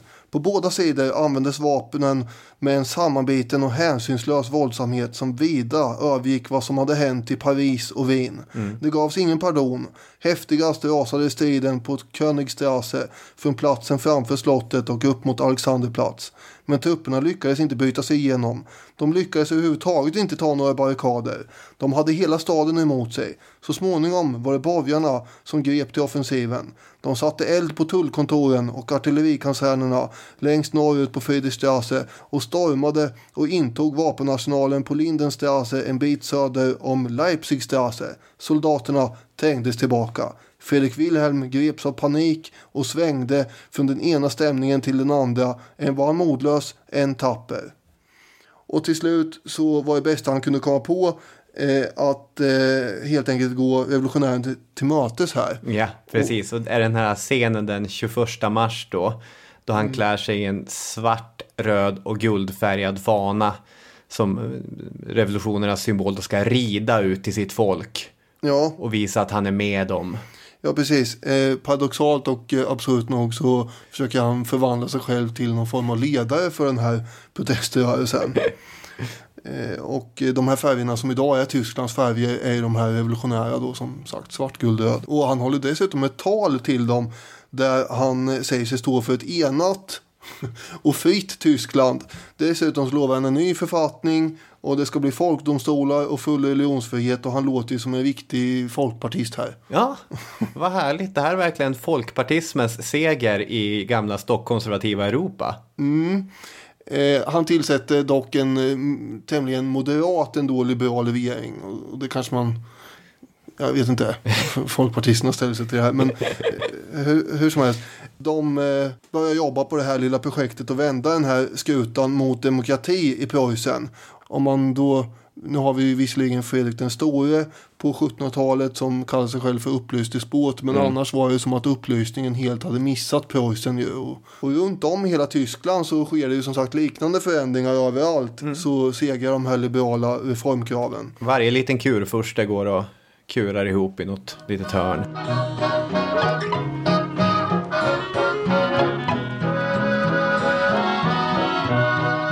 Och det är ju, jag tror att det finns tusen intressanta berättelser i varje liten tysk stat och fri stad. Men vi kan också lyfta det till nationell nivå i den mån man nu kan tala om nationell nivå. Eh, ett parlament kommer att mötas i Frankfurt. De är såklart utsedda av sig själva. Nu behöver vi några som representerar eh, den här nya blivande liberala staten. Det måste bli oss. Och vi ska i, med god ton bestämma vad som egentligen ska göras med den här gyllene möjligheten som vi så länge har väntat på. Mm. För när vi är inne på 1840-talet, det, det, har ju funnits olika typer av liberaler och nationalliberala, moderatliberala, massa olika liberala människor i Tyskland under decennier. Men de har inte lyckats på riktigt. På egen maskin har man inte fått igenom några större reformer. Man har inte fått någon revolution utan det är när den här externa gnistan kommer från Frankrike. Ja, så är det ju. Det behövs ju en puff utifrån. Det, det finns ju efter eh, franska revolutionen och eh, sådär. Det finns ju lantdagar mm. med en viss folkrepresentation i många tyska stater. Men de har ju inte någon reell makt egentligen. För Nej. det är furstarna som sitter på den i princip. Precis. Sammansättningen i det här parlamentet är ungefär vad man skulle kunna förvänta sig. Det är universitetslärare, jurister och andra eh, ut, från utbildade professioner. Eh, Fulbrock skriver att det är fyra hantverkare och en polsk bonde från Schlesien som är undantagen. Tyskland ska enas, det är alla såklart med på, men frågan är vilket Tyskland som ska finnas när det gamla Tyskland är borta. Och de jobbar idogt på och landar i slutsatsen om att detta, det kommer bli en, en ståtlig förbundsstat. Vi ska ha mänskliga rättigheter, vi ska ha, får se nu, ett folkvalt parlament ska vi ha, vi ska ha en regering, men det kommer vara ett kejsardöme och kejsartiteln kommer gå till Fredrik Wilhelm. Den preussiska kungen, jajamän. Om han hade tackat ja. ja, så kommer det ju sluta det här. Då var det enkla över. Problemet kommer dock när man ska enas om vad ett enat Tyskland egentligen består av. Så här. Är den tyska nationen den tysktaliga världen? För i så fall måste ju stora delar av Österrike med. En sån lösning, den stortyska eller Große Deutsche, det måste involvera Österrike. Man vill faktiskt ha med både Schweiz och Nederländerna också egentligen. Ja, det snackar man ju lite tyska. Men då ska man gå till Österrike och fråga om de vill vara med i det här stora enade Tyskland. Och dessutom, då får de väl ge bort delar av Italien, delar av Balkan, delar av Rumänien och så som inte är tysktaligt. Mm. Italien hör väl inte hemma i ett stort Tyskland? Nej. Det är svårt att tänka sig att Österrike kommer vilja vara så intresserad av. Och det var man ju inte heller. Och vad kommer den österrikiske kejsaren tycka om en preussisk kejsare för den delen? No. Det kan vara problem där. Då är det lättare med en småtysk lösning, precis som med tullunionerna. Skit i Österrike. Problemet här då, vad gör vi med delarna av Preussen som egentligen är polska? Ja, just ja. Ska de få vara med? Ska Preussen lämna ifrån dem? Och till vad ska Preussen lämna dem? Mm. Det här är problem. Det är problem. Schleswig-Holstein. Det är stora problemet eh, eftersom eh, det tillhör Danmark. Vi behöver en danska. Och från danskt håll är man beredd att släppa Holstein. Men Schleswig, det uppfattar man som mer danskt både till språk och kultur och det vill man absolut inte göra sig av med. Därför har man från danskt håll förslaget vi drar gränsen längs med floden Eideren. Samtidigt så är det upprorstämning bland tyskarna i den här regionen. De vill vara del av det tyska förbundet. Mm. Här har vi problem. Och det sista av alla de här problemen leder till krig mellan Danmark och Tyskland som kommer puttra på nu från 1848 till 1850. Och det ska vi komma ihåg att det är alltså nationalliberaler i Frankfurtparlamentet som vill ha ett Stortyskland som driver igenom. Yeah. Eh, ofta så brukar man ju då tillskriva den eh, typiska tyska aggressiviteten att den kommer från det preussiska konservativa mm. eh, systemet. Eh, men, Militarismens vagga. Ja, precis. Det är, det är ju sen de också som grundar Tyskland 1871 och eh, skickar vidare sitt arv till, eh, ja, till nazisterna mer eller mindre på sätt och vis. Åtminstone den här militarismen. Mm. Men den här expansiva tanken det är ju faktiskt liberalerna eh, i Frankfurtparlamentet som, som skapar genom att eh, de vill ha med alla som du har beskrivit här, eh, tysktalande. Mm. Och eh, när någon annan inte ville det, som den danska eh, staten, då blir det krig. Mm, precis. Det här kriget det slutar ju faktiskt med att Danmark får behålla bägge regionerna. Sen så blir väl det en, högst tillfällig seger. Det är inte många decennier innan vi kommer vara tillbaka i Schleswig-Holstein igen och, och kriga. Men vad det faktiskt gör tydligt med Frankfurt-parlamentet det är att när Preussen själva valde att dra sig ur kriget med Danmark eh, 1849 någon gång så har parlamentet i Frankfurt inget att sätta emot. För man har ju ingen riktig militär. Man har egentligen ingen makt. Vi är ju bara några gubbar som sitter i Frankfurt och pratar. Och då eh, är det så att de här gubbarna som sitter i Frankfurt och pratar, de brukar ju kallas för, brukar kallas för professorsparlamentet. För det var många professorer och lärare och, och sådana tomtar som hade blivit valda. Det var inte så många eh, arbetare och så som du nämnde här förut. Man hade ju väldigt mycket problem med och definiera till exempel den här rättighetsförklaringen eh, mänskliga rättigheter vad som, in, och vad som innebar att vara tysk. Redan på första meningen, den första meningens två ord som innebar varje tysk fastnar man och diskuterar väldigt länge och väl vad det här kunde innebära egentligen. Vadå varje tysk? Vad menar vi egentligen här? Ja. Och 40 olika eh, ändringsförslag på de här två orden lämnades in. Och sen fortsatte man att dividera fram och tillbaka. Och eh, Koth han skriver så här. Alla möjliga principfrågor angående individ och samhälle diskuterades i det oändliga till de hårfinaste distinktioner. Ur vetenskaplig synpunkt var det hela synnerligen tillfredsställande. Men vissa talare tröttade till den grad ut församlingen med sina utförliga och ingående utläggningar att de ideligen blev avbrutna av ropet ”Sluta!” Oftast to- tog talarna emellertid inte den ringaste hänsyn till detta. Ur politisk synpunkt blev överläggningarna till stor nackdel för församlingen. Den stora allmänheten förstod sig inte på dem och ville ha handlingar och inte akademiska disputationer. Ja, men en handling kommer ju sommaren 1849 när Fredrik Wilhelm av Preussen erbjuds kejsartiteln då. Ja, jo, det, men det var för sent det. Ja, då vill, säga. då vill jag inte ha den. Nej, då hade det hänt grejer i Berlin eh, innan dess.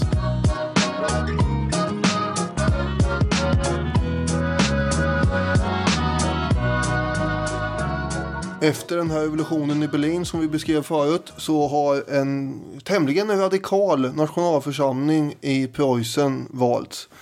Regeringen däremot är liberal och eh, missnöjet bland arbetarna eh, drar ju inte ut bara sådär bara för att man har fått eh, fram en liberal regering. Det är dåliga arbetsvillkor, det är hög arbetslöshet och höga priser och sånt där som bidrar till det här. I april eh, så är den första organiserade strejken i, i tysk historia vad jag förstår. Och det är då eh, en boktryckarstrejk. Det är så här kuriös fakta. Just det. Ja, de var ju, ja, det, var ju en, en hel del eh, missnöje bland olika hantverkare. Så, men då var det ju framförallt missnöje över liberala reformer som öppnade upp för konkurrens gentemot dem. Det här är ju alldeles före vi får det tyska socialdemokratiska partiet och med den typen av organisation. Ja, precis. Eh, för nu har man ju då som sagt segrat mot den första fienden tillsammans. Det är ju borgare och arbetare och studenter som har gjort det här. Men nu börjar de byta sig mot varandra när den första vinsten är gjord. Och i juni så utbryter kravaller eh, när arbetarna, de vill också ha vapen precis som borgargardet har.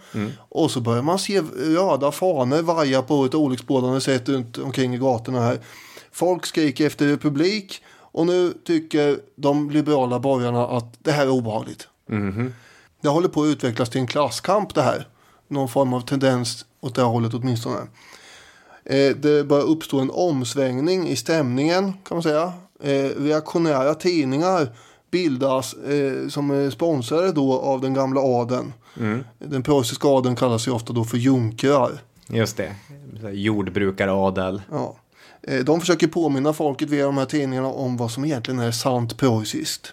Inte är väl det en massa eh, demokratiskt eh, live utan det är ju, det är ju militären där. Ja, historiskt har det varit Ja, så. och de här tidningarna pryds ofta av järnkorset och sådär. Kungen Fredrik Wilhelm, han svänger också attityd. Eh, I juli så slänger han bort den här eh, kokarden som det heter, den här eh, emblemet som man har på hatten.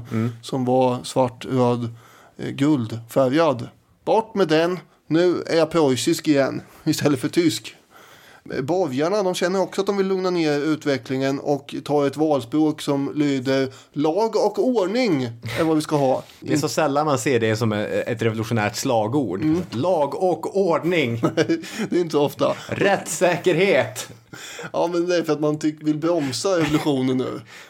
Nu räcker det här liksom, för annars så kan det bli riktigt obehagligt. Moderata reformer i, i lagom takt.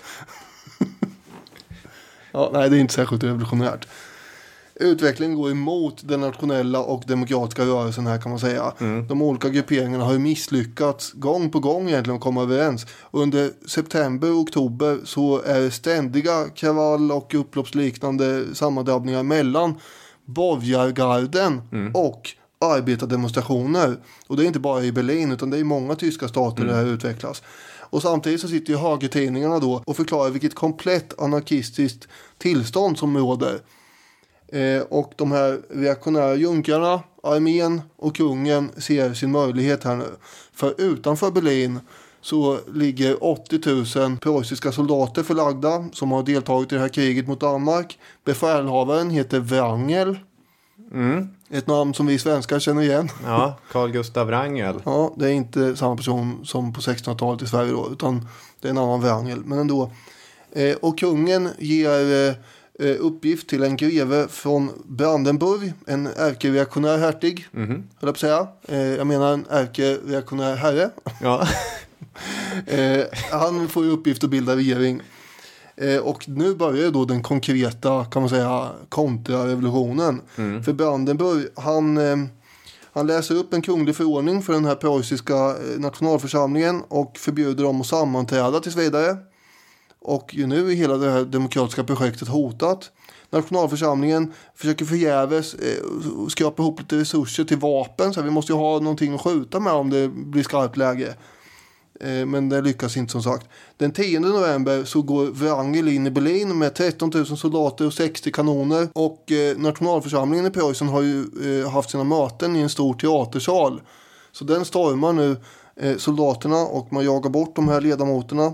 Eh, och utropar krigstillstånd helt enkelt. Och den 12 november så blir fältmarskalk Wrangel den som får högsta makten i Berlin och ska ordna upp saker och ting. ja. Alla oppositionella tidningar förbjuds, plakat på husväggar förbjuds. Det görs husrannsakningar för att hitta eh, liksom, privata vapen och så. Och ett liknande förlopp eh, sker ju i alla preussiska städer efterhand här. Eh, den 5 december eh, så förklaras den preussiska nationalförsamlingen upplöst, borta. Och den demokratiska grundlag som de skulle ha tagit fram kastar man i papperskorgen, bort med den och så skapar kungen en egen författning som han sätter sitt namn på där. Så Fredrik Wilhelm den fjärde. Nu har jag skapat en författning här. Det var ju hur geschwint som helst. Man behövde inte ha en massa långa diskussioner om Nej. vad varje tysk var. Det här gick, nej, precis, det här gick mycket enklare. Det gick hur lätt som helst. Jag tänker att det som är det tydligaste tecknet på att den här motrevolutionen kommer lyckas, det är att man kan fylla sin armé med 13 000 soldater. För det här är ju bönder, det är ju tyska bönder som plockar upp sina vapen och, och, och marscherar i, i armén. Så att de har gått tillbaka, de har svängt tillbaka på den gamla sidan. Ja, de är ju anställda, men upptagna i den preussiska armén helt enkelt. Och, och de gör väl det de får order till. Det här är ju då en reaktionär statskupp som har ägt rum helt enkelt. Och eh, man har genomfört en kontrarevolution i Preussen. Och då vinner ju snart hoppet för andra tyska stater eh, att få demokrati och liberala rättigheter faktiskt ut i sanden också. Borgarnas rädsla för en röd republik överallt i de här olika furstendömena gör ju att de slog sig ihop med eh, den reaktionära högern och eh, sen manövrerades de ut själva helt enkelt. Och Preussen kommer ju fortsätta att styras av de här junkrarna ända fram till 1919 faktiskt. Ja, och den preussiska armén i de stater där det fortfarande behövs och de kan göra en liten tour runt i Tyskland. I, I Baden och Pfalz till exempel försöker man ju omsätta den här fint författade konstitutionen i verklighet. Men då rullar den preussiska armén in och stänger ner allting.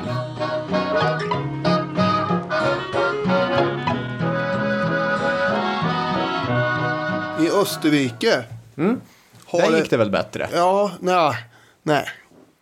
Eh, det gjorde ju inte det. Utan det kommer också bli en kontrarevolution där.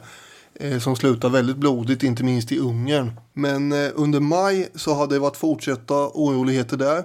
Den nya regeringen som hade suttit då efter Metternich hade haft att hantera en massa arga och beväpnade demonstranter som krävde att man skulle ha inte en tvåkammarriksdag utan en enkammarriksdag. Det var ett av kraven de hade. Kejsarfamiljen hade lämnat Wien och eh, satt sig i Tyrolen för att de tyckte det var för otryggt i Wien. Men precis som i Preussen och på andra håll här så är det många borgare som börjar bli oroliga över att det är radikala eh, grupper som skriker efter republik. Och de ville också ha lugn och ordning, borgarna i Wien. Man kan ju nämna som en intressant grej att en 30-årig Karl Marx sitter som tidningsman här eh, och eh, skriver ganska entusiastiskt över, över vad, vad som händer. Och 1848 är också det året som eh, det kommunistiska manifestet först publiceras. Så ja, eh, Eh. och det är ingen slump antar jag. Nej, sen så kommer ju revolutionen inte gå som, som Marx hade hoppats. Och han kommer packa sina väskor och fly vart då? Till England. Jajamän, det är liksom Metternich och Marx. Sitter där i samma tågvagn. Vilken syn det skulle vara. Jaha, ja. vad heter du då? Jag heter Karl. Vad heter du? Jag heter Clemens. De hade nog kunnat ha ett intressant samtal tror Hur har jag. du hamnat här då? I Bremen Mm. eh, så rullar det här nationella frihetsmaskineriet på mitt i allt det här kaoset under sommaren. En eh, regeringsliknande grupp får man väl kalla dem har formats eh, och tjeckerna bestämmer sig för att de behöver ha hjälp av andra slaver också i imperiet. Vi kanske inte riktigt kan sköta allt det här själva men det finns ju fler slaver även om de inte är tjecker. Så bjuder man in till en panslavisk kongress i Prag och den österrikiska regeringen eh, under först Windischgrätz. Han skickar trupper mot Prag då. Vilda strider utbryter där. Sen drar han ut sina trupper ur Prag igen. Och sen så bombarderar han Prag med artilleri. Och den 17 juni kapitulerar Prag då. Det här omöjliggör ju eh, helt och hållet eh, att man ska kunna skapa en burmisk grundlag och få någon självständighet. Det kommer ju dröja eh, också fram till eh, efter första världskriget innan Tjeckoslovakien bildas då. Det här eh, är i alla fall den första kan man säga, reaktionära segern i Österrike. Samtidigt under sommaren så har ju eh, den österrikiske fältmarskalken Josef Radetzky haft framgångar mot revolutionärer i det österrikiska norra Italien.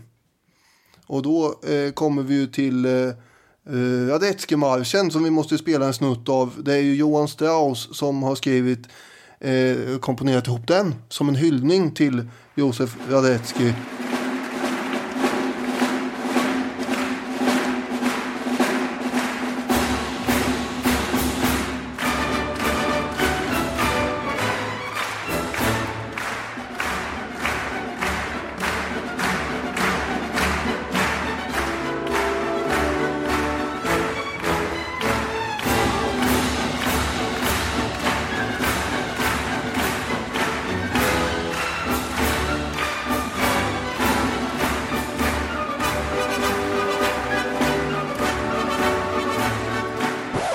Jag hade lite naivt tänkt att vi skulle hinna prata om, om både konst och filosofi, om Strauss och Hegel och så i det här avsnittet, men det blir ju helt omöjligt så att vi kanske, någon gång under den här säsongen kanske vi återkommer till ungefär samma period och diskuterar en eh, kultur och idéhistoriskt också, för det finns ju så, så mycket att säga där Tyskland blir Europas kulturellt viktigaste region. Ja, absolut. Det här får ju ses som det politiska avsnittet då kanske angående det här.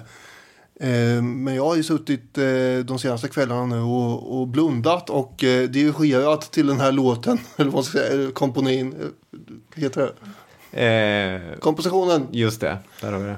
Ja, den är ju, den är ju catchy och när den österrikiska militären hörde det här första gången så blev de helt till sig och applåderade takten till de här mest taktfasta bitarna. Och det är ju fortfarande någon form av tradition att man gör det när Radetzky-marschen spelas, vilket den gör varje år faktiskt på nyårsdagen eh, i nyårskonserten då. Hur som helst, tillbaka till verkligheten. Yes. Eh, Den 3 oktober hade en kejserlig förordning eh, utfärdats som i praktiken var en krigsförklaring mot Ungern. För nu har Ferdinand den förste bestämt sig för att eh, något fritt Ungern ska vi verkligen inte ha.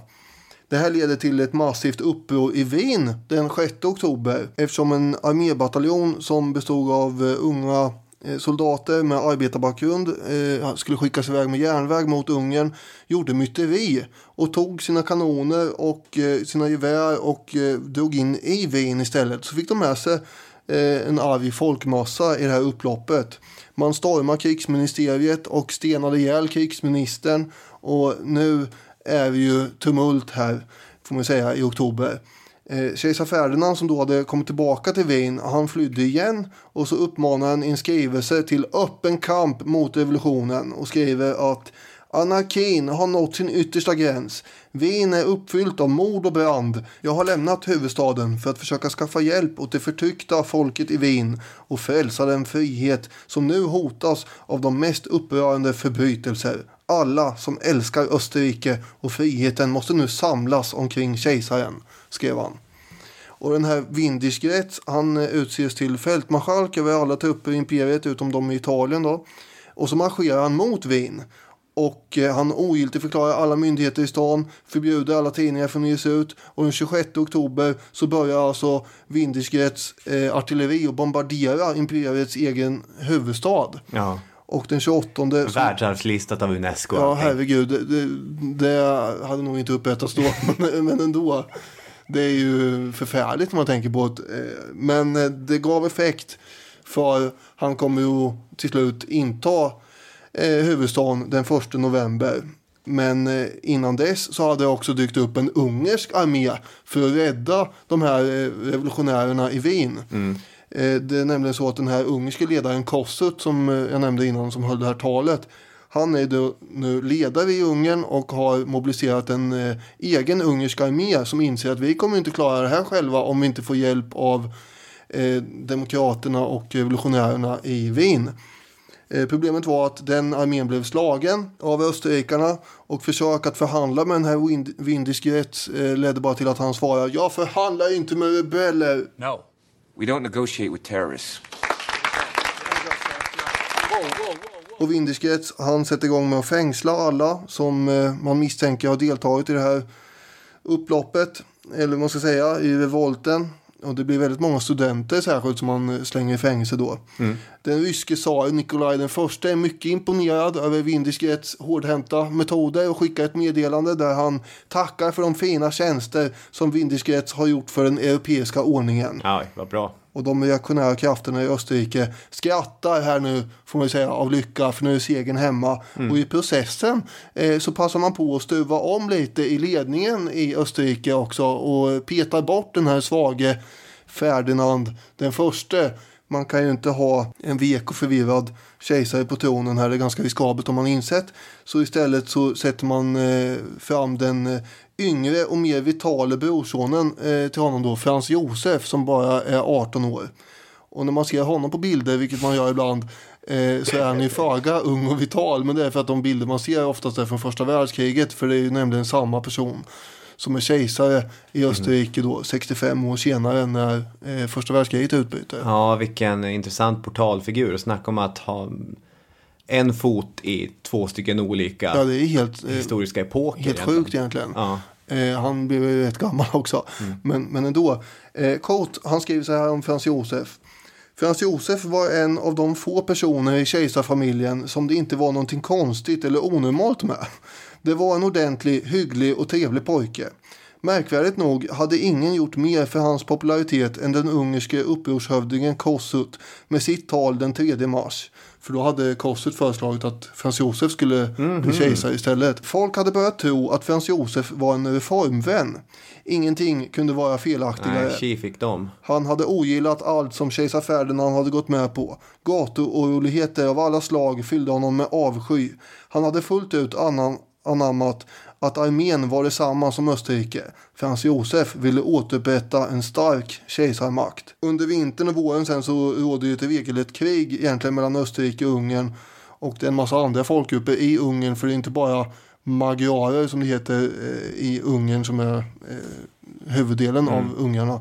Utan det är serber och slovaker och så. Och de slåss egentligen tillsammans med österrikarna mot de här magyarerna. Och framåt sommaren så kommer det som tippar över allting till österrikarnas fördel och det är att Frans Josef har bett den ryske tsaren att gå in på hans sida. Så ryssarna stormar in också i det här kriget och då är ju loppet kört för ungrarna. Och den här Laius Kossuth med många andra måste fly landet. Och var tror du han hamnar? England. Ja, han hamnar i England. Men han hamnar faktiskt också sen i USA. Och slutligen så bosätter han sig i Italien och där dör han på 1890-talet. Eh, uppgiven och desorienterad. Och åren efter upproret och det här kriget så styrs ju Ungern väldigt hårdhänt av österrikiska ståthållare. Det är väl först 19 år efter det här som eh, Frans Josef accepteras också som eh, eh, ungersk kung. Just det.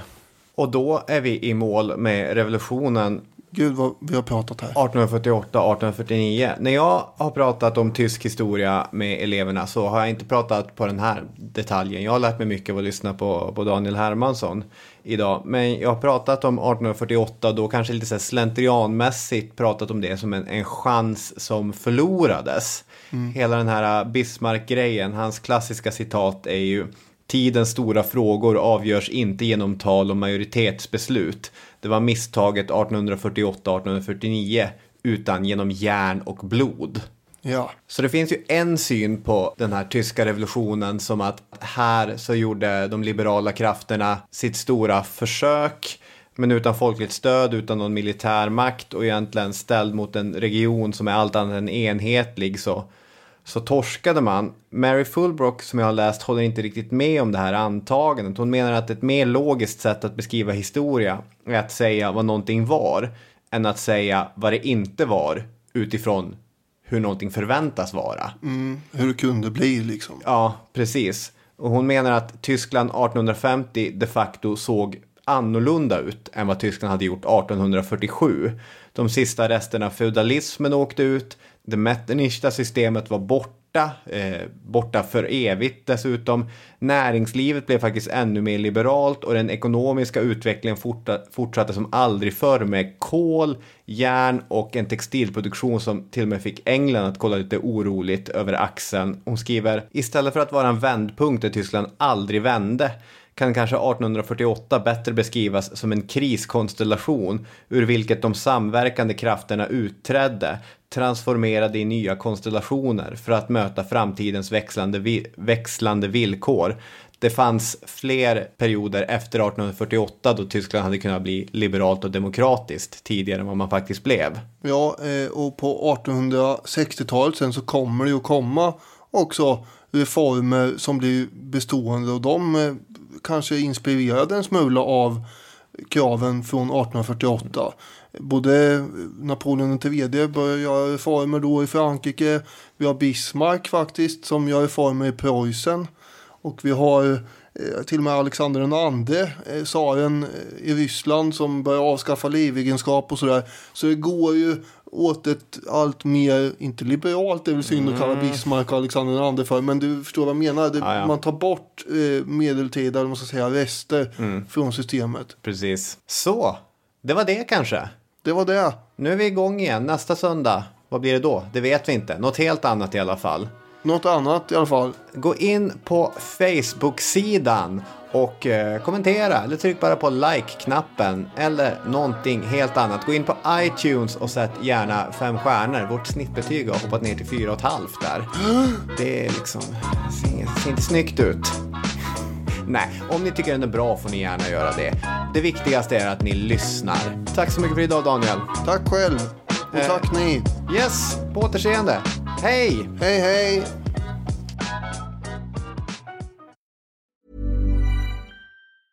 Mom deserves the best, and there's no better place to shop for Mother's Day than Whole Foods Market. They're your destination for unbeatable savings, from premium gifts to show-stopping flowers and irresistible desserts. Start by saving 33% with Prime on all body care and candles. Then get a 15-stem bunch of tulips for just $9.99 each with Prime. Round out Mom's menu with festive rosé, irresistible berry chantilly cake, and more special treats. Come celebrate Mother's Day at Whole Foods Market. Planning for your next trip? Elevate your travel style with Quince. Quince has all the jet setting essentials you'll want for your next getaway, like European linen, premium luggage options, buttery soft Italian leather bags, and so much more. And is all priced at 50 to 80% less than similar brands. Plus, Quince only works with factories that use safe and ethical manufacturing practices.